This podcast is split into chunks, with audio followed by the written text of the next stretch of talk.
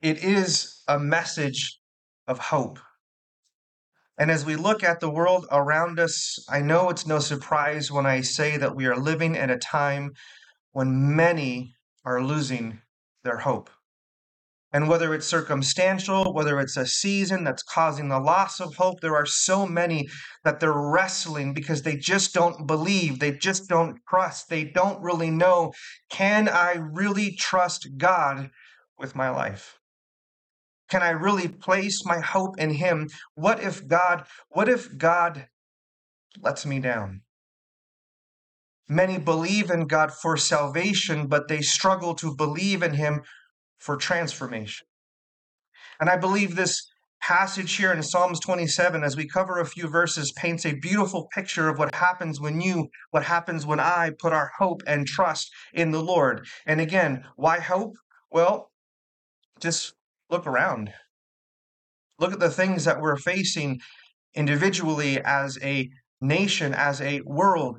Because if there's one thing that we all share in common, every single one of us will experience life. And that's really earth shattering information that I just provided for you. Mm-hmm. But every single one of us will face trials and tribulations. And even Jesus said himself, In this life you will have trials of many kind, kinds, but fear not, for I have overcome the world. None of us are, ex- are exempt from the trials and the tribulations of life. And so the question becomes where do you, where do I put our hope? Now, it's imperative that I define what I mean by hope. I'm not talking about crossing your fingers and just wishing, closing your eyes, and hoping that God comes through, hoping that heaven is real and that Jesus comes back, trying to convince yourself that what we read in this book really, really, really is true. I am talking about the absolute certainty of coming good. I'm talking about the absolute certainty that God is for you in all of your troubles and all of your blessings and every season of your life. You have the confidence, you have the hope, you have the certainty of coming good. Do you have that hope? You see, hope is based on a belief system. And there are many who have lost their hope. You see, the Bible teaches that Christ invites you, He invites me to put our hope, to put our trust, to put our confidence in Him. And not because when we do, then all of a sudden everything will go our way, that there's going to be green lights and no lines, but that He promises that when we do, all of the perplexities of our lives are going somewhere good. He gives you and He gives me the absolute certainty the best is yet to come. As mentioned, hope is based on a belief system. And when your belief system fails you, that's when you have despair. That's when you have hopelessness. And that's when the darkness will set in. And if you know someone who's in despair, if you know someone who is in a position of hopelessness, chances are their belief system has failed them. And for us who have chosen to follow Christ, we believe, like David, that when we put our hope in Christ, we will see the goodness of God in the land of the living. He will never fail us. Now, it's important to note that David didn't pen this psalm, as I mentioned, in a comfortable season of his life. Whether it was early or later, both times would have been very difficult seasons of his life. And in the midst of those seasons, or in the midst of that season, David finds his strength, he finds his peace, he finds his direction, he finds his hope when he realizes that his belief system is connected to a truth that is carrying him to the ultimate truths of God's word, and that God will never, ever fail him. Mind you, this did not take away the circumstances that David would go through. This did not take away the circumstances that David's going through, but it did tackle the fear of the unknown. It did give David the confidence that there is a God in heaven who will carry him through. And so the question becomes for you and for me where do you put your hope? And how do you maintain the hope? Well, in verses 1 through 3, read it with me again. In Psalms 27, David writes, The Lord is the light of my salvation. Whom shall I fear? The Lord is the strength of my life. Of whom shall I be afraid? And when the wicked came against me to eat up my flesh, my enemies and my foes, they stumbled and they fell. Though an army may encamp around me, my heart shall not fear. Though war may rise against me, in this I will be confident. The first thing we learn from David's writing of Psalms 27 is that you must, you must remind yourself and you must live in God's truth. You see, for David, he reminds himself of God's truth. He reminds himself of God's faithfulness. And we, as followers of Christ, as the church, cannot miss this. We have to live in God's truth, not our own. The first few verses of Psalms 27 is a reminder of who God is. You see, David writes, The Lord is my light, He is my salvation. The result, whom shall I fear? Whom shall I be afraid? in any given circumstance, in any given situation, there will always be two truths that you and I will live in your truth or God's truth. And in any given circumstances, in any given situation, you have to ask yourself in that moment, whose truth are you living in? And the follow up question you have to ask yourself is, whose truth do you want to live in? Because sometimes our own truth can be self serving. Our own truth can be protective of ourselves. Our own truth can be a strategy we've created so that we don't have to put ourselves in a position to be vulnerable or put ourselves in a position to say, God, I'm having difficulty trusting you in this. And the challenge for every believer is to live in God's truth. And what is God's truth? Well, simply put, God's truth is defined as whatever God declares about a matter is his truth about that matter. Period. End of story. And that includes what God says about you. You see, truth has no emotion. It is not influenced by circumstances. It does not bend to the bend its knee to the cultural or social narratives of the day. It doesn't change like the weather. Again, by the time David writes this psalm later in his life, all the things that David would have experienced from being a shepherd to fighting the Philistines, killing a Goliath, being anointed as king, running from Saul, fleeing from his enemies, becoming king, becoming a man of war, being used by God to fulfill promises, personal hurdles, overcoming his enemies, and so, so, so much more. And as David pens this psalm, he looks back and he reminds himself of the faithfulness of God the truths of God. And it's no wonder why he says, The Lord is the light of my salvation. Do you realize that David is not foreign to reminding himself of who God is? We read there in early in David's life when he fights Goliath, he reminds he reminds them of who God is. The same God who delivered me from the paw of the bear and the paw of the lion will deliver me from the hand of this Philistine. David reminds himself of who God is. He looks back at the storyboard of his life and he sees God's faithfulness here and God's faithfulness there. And if God is faithful me faithful to me here and there, then he will be faithful me faithful to me in what I'm going through today. When you look back at the storyboard of your life, are you reminded of God's faithfulness in your life? When you look back at the moment you committed your life to Christ, whether you've been walking with God for five minutes or 50 years, and you look back and you see the faithfulness of God's hand in your life, that God met me here, and God met me here, and God met me here, and the things in which I'm going through today, I know I can have the confidence, as David said, the Lord is the light of my salvation. Whom shall I fear? He is the strength of my life. Of whom shall I be afraid? When you look back at the storyboard of your life, do you remind yourself of God's faithfulness and of God's truth in your life? Well, so where do you get your truth? Where do you get that which governs your life? You know what's interesting in Genesis chapter 3, where God tells Adam and Eve not to not to partake of the tree of the knowledge of good and evil. And after they do that, they you can read it for yourself for homework if you like. Adam hides himself from the Lord. God comes out and says, Adam, Adam, where are you?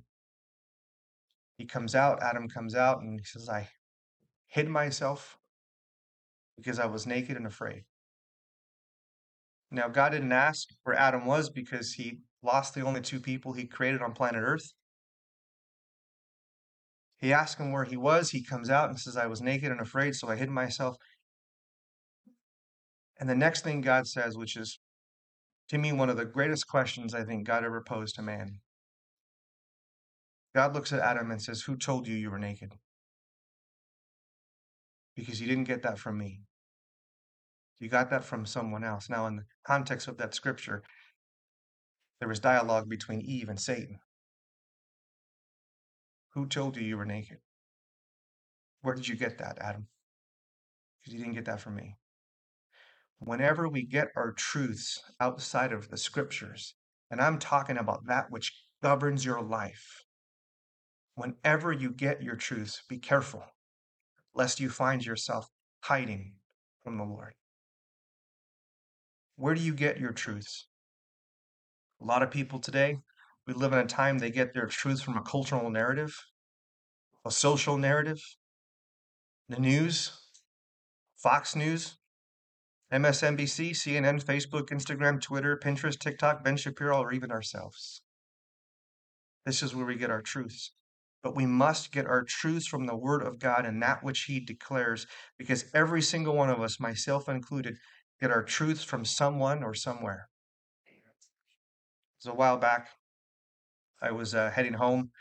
I stopped to get something to eat, and I uh, stopped at Chick fil A. I remember this. And I had a water bottle on the passenger seat of my truck. I got to my house. I parked it, turned it off. I grabbed my bag for dinner, and I grabbed my water bottle. What I didn't realize that my water bottle wasn't shut all the way. So as I'm sliding out of my truck and I'm pulling my water bottle out, all of a sudden the water just goes everywhere. Right? All over the dash, all over the center console. And I'm just I'm standing outside of my truck and I'm looking at the inside of my truck and this had just happened a couple of weeks prior to that. That just happened. And I told my you got to make sure this thing is shut tightened. And as I turning around, I'm looking at my truck soaking wet, and I, I remember saying to myself, You are such an idiot. Man, you are dumb. This just happened to you two weeks ago. You think you learned something by now. Now I have to clean all of this up. And it dawned on me. Not to over spiritualize spilling water, but it dawned on me. Does the Lord call you an idiot? Does the Lord call you dumb? Mm. Then by what right do you have to call yourself that? Mm. Now, I get it. You're like, that's an over spiritualization for water. Well, hold on. For me and my personal life, there are a lot of things that we say to ourselves about ourselves.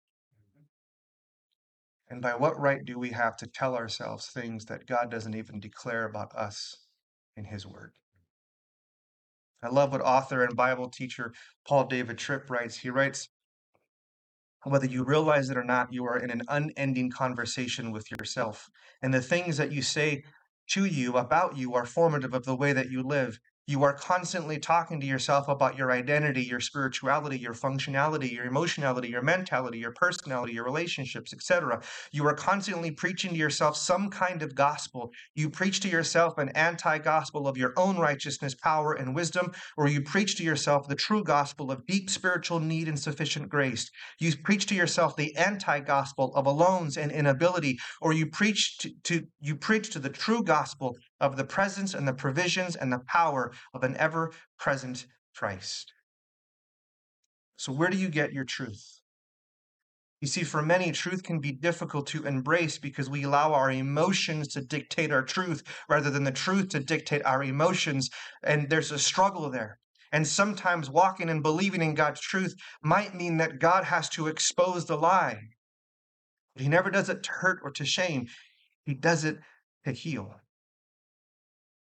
And so David reminds himself of who God is. He reminds himself of the faithfulness of God in his life. And so he's able to, in this season of going through difficulties, navigate it in such a way where he reminds himself of the faithfulness and reminds himself of who God is in his truth. And David says, He is the light of my salvation. Whom shall I fear? The strength of my life. Of whom shall I be afraid? My heart shall not fear, though war may rise against me. In this I will be confident. Not confidence in himself, it's confidence in who God is. And so, if we're going to have that hope, if we're going to live in that hope and walk in that hope, the first thing that we have to do is we must live in God's truth. The second thing we have to do after we live in God's truth is we must believe. Jump down with me to verse 13. David says, I would have lost heart unless I have believed that I would see the goodness of the Lord in the land of the living. We must, we must believe. And why? Because belief dictates behavior. Let me say that again. Belief dictates behavior. If you don't believe that, then I challenge you to go find somebody who's really, really superstitious, ask them to break a mirror, walk under a ladder, or burn a rabbit's foot. And you will find out quickly just how much belief dictates behavior. In fact, belief dictates behavior so much that there's a certain way that we even construct and build our buildings. If you have more than 14 stories in a building, you have the 11th floor, the 12th floor. What comes next? The 14th floor. Why is that? Because the 13th floor is bad luck. Belief impacts our behavior so much that you don't even have a 13th floor, which technically the 14th would be the 13th, I think. But it influences the way we build our buildings, it influences the way we live out our lives. Webster's dictionary defines this, a, defines belief as this, excuse me, a state or habit of mind in which trust or confidence is placed in some person or something. A state or habit of mind in which trust or confidence is placed in some person or something. And if you still don't believe that belief dictates behavior, and I had somebody recently tell me, I don't really believe that. I think I think behavior dictates your belief. He said that at a Bible study, and I wanted to say, interesting. You being at a Bible study, is that are you here because of your behavior or your belief? Your belief dictates behavior. And if you really still are, don't really believe that, take a look at what we've experienced the last two years COVID 19. No matter what side of the aisle you are on, for or against, this topic has literally torn families apart. And I know families who are spending their holidays this year a little different because of clashes they had last holiday season over this particular issue. You have those that are saying, I cannot believe. Well, I can't believe you. And no matter what side of the aisle you are on, there's such a strong belief system connected to both of those that it has literally torn families apart and has caused a division in the church. I can't go to a church that says, I can't support a pastor that won't because they're connected to a belief system. Your belief dictates your behavior. And we are encouraged in the scriptures, we are encouraged to believe in Christ, to believe in Him, to put our hope in Him, our trust and our confidence in Him. And there's a part of me that wonders, man, if we had such a commitment to believe the things of the scriptures the way some people are believing the things out there, how might the church look different? And why is this important? Here's why because David tells us in verse 13, I would have lost heart unless I had believed. That was David's way of saying, I wanted to quit. If you don't believe, if you have no confidence, if you have no hope, that's where hopelessness sets in. Your belief system begins to fail you because what you believe about God and who He is and who He declares you to be and the truths found in His Word will directly impact the way that you live out your faith, or conversely, the way that you don't live out your faith. If you don't believe that God has forgiven you, then chances are you will not live a forgiven life, but a defeated life and continue to see yourself through your own eyes and not His. If you don't believe that He has redeemed you, that He loves you, that He's for you, that He has a purpose for your life, then chances are you will only see yourself through the lenses of self, your circumstances, your own perspective, your own truth, and you will not live out your faith in such a way where you are confident that you, like David, will see the good goodness of God in the land of the living. Because this will directly impact the way that you live out your faith. It will directly impact the way you live, leave this building. What do you believe? And here's something else I note about this section of Scripture. This was written, again, like most commentators and scholars and Jewish traditions believe, towards the end of David's life, later in David's life. And that tells me one important truth that believing in Christ is not a one time deal, it is a active, living, and continuous act. You don't just come to Christ and say, "Oh, I believe I, I believed in Christ um, back in 19. I gave my life to Him back in 2000, and and that was it." Belief in Christ is an active, living, continuous act, not something that you do at one point and we're done, we move on, but rather every single day that we get out of our beds, we have to make a decision. Will we believe the truths of God? The Gospel of John is becoming one of my most favorite books in the scriptures. John writes to an audience of new believers and those who were seeking what it means to have faith in Christ. Close to 70 times is the word belief or believe used in the Gospel of John. In fact, when you read the Gospel of John from beginning to end, you will constantly see Jesus challenging people's belief systems. Sometimes before the miracle and after the miracle. And even after the miracle is done, when Jesus heals and, and, and heals the man who was blind, he finds that man later and says, Do you believe? Which I find kind of interesting because if I was blind and then I can see, I don't care who it was or what it was, I'd believe in that. and Jesus finds this man and says, Do you believe? And of course, the man says, well, well, yeah, I'll believe in the Messiah. Where is he? And Jesus said, I am the Messiah. You're looking at him.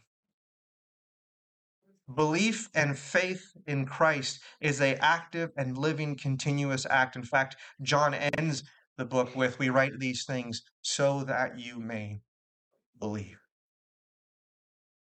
Do you believe? If you're going to live out that hope, if you're going to live out that faith in Christ, we must live in God's truth. We must continue to believe. Do we believe? Do you believe that God is not done? Do you believe that God is not done with you? Bible says in Philippians chapter 1 that he who began a good work is faithful to complete it until the very end. And I will admit, sometimes you look at the circumstances that we see in the world around us and we go, whew, man, it's tough. It's tough. But do you believe that God is still sovereign and in control? Do you believe, do we believe that God is greater than any world government? That God is greater than any circumstances that we may see? On a global level, on a national level, on a personal level, that God is greater, that God will see you through, that He is faithful to complete. Again, I mentioned earlier, there are many believers who have enough belief for salvation, but they struggle to believe for transformation. And what that looks like is yeah, I believe enough to raise my hand and commit my life to Christ. But in terms of being transformed into the image of God, well, I just don't really believe that God's going to do that for me because you don't understand the things that I've experienced in life. And what that looks like and plays out practically is that's why you can have someone who's come to church for years and still have no depth, no maturity. They've been coming to church for 10, 15 years, but they have no idea how God's gifted them, where God has called them to serve in the body of Christ. They are like the babes that are still feeding on the milk of the Word of God, rather than meeting, uh, feeding on the meat of the Word of God, as Paul describes. We have to walk in His truth. We have to believe in Him and believe in what He declares. Thirdly and finally, verse 14, David writes, Wait on the Lord, be of good courage, and he shall, he shall strengthen your heart. Wait, I say, on the Lord. Finally, we must learn to wait and to rest in him. And as one commentator put it, he said, To wait for the Lord means to depend on him. It does not indicate passivity or inaction, but rather trust and confidence, anticipating that he will take action resting in Him isn't burying your head in the sand. It's knowing that God will take action, it's having the confidence that He will see you through. And so David writes, When you believe, when you put your hope in Him, He shall strengthen you. It is not ambiguous. There's no gray area here. It's not maybe, it's not possibly. He will. But you have to learn to rest in Him. And that is a challenge in our day. We live in a time when people work to rest rather than to work from rest. We are hurrying to work to work because we can't wait to go on that vacation. And then we're gone for a week or two and we come back and then what do we say? Man, I need a vacation for my vacation. We people work to rest rather than learning to work from our rest. I don't know where you're at in your journey or where you're at in whatever season of life that you're going through. But I ask you, where do you put your hope? Not where did you put your hope when you committed your life to Christ? Where do you put your hope today? Where do you put your hope when you hear things like, hey, be careful, gas prices, interest rates? Oh, and here's what's going on in the Ukraine. Here's how it's going to impact you. When you get the news, when you find out, when we all go through those situations, we all go through those things, well, where do you put your hope? Where do you put your confidence? Do you trust in Him?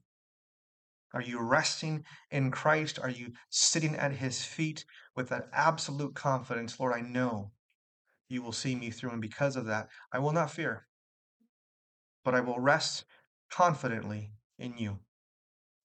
I encourage you to put your hope in him. Jesus said, All who are tired and heavy burdened and heavy laden, come to me, and I will give you rest. A story is told of an older woman who knew her time was coming soon. So she met with the pastor to discuss how she wanted her funeral services to go. She told him what verses she wanted read, what songs she wanted played, and even told the pastor she wanted to be buried with her favorite Bible. Mm. At the conclusion, the pastor got up to leave, and the woman said, There's one more thing. She told the pastor that she wanted to be buried with the fork. Perplexed, the pastor looked at the woman and said, A fork? And she went on to tell him that in all of her years attending church socials and potluck dinners, when the main dish was being cleared, someone inevitably said, Keep your fork. And she always, she was always told to keep her fork. She said it was her favorite part of the meal because she knew something better was coming, like chocolate cake or deep dish apple pie. She told the pastor when people ask why I was buried with a fork, you can tell them the best is yet to come. We have to live in God's truth. In order to live in God's truth, we have to believe Him and we have to believe His truth. And then we must learn to sit, to wait, to rest in Him. And David says, and he writes, when we do this, and I'll read it again one last time wait on the Lord, be of good courage, and He shall strengthen your heart. Wait, I say, on the Lord. David says, when you do this, you will see the goodness of God in the land of the living, and he shall strengthen your heart. Amen. Amen. Father, we are so thankful for the privilege of being here, to be encouraged through your word. And we know, Lord, that living in truth, believing you, resting in you sometimes is easier said than done. But I pray that we would all learn to sit at your feet, to receive from you, to seek first the kingdom of God, that all things would be added unto us. But I pray that you would minister to every person here, that as they leave here, that they would be challenged to look at what they believe, where they put their hope. Lord, that maybe on the way home they turn the radio off and contemplate your truths, where they're at with you, that you would strengthen them and encourage them. And so we thank you for our time together. Lord, we pray that we would be those that would have confidence in you because of your goodness and your faithfulness in our lives.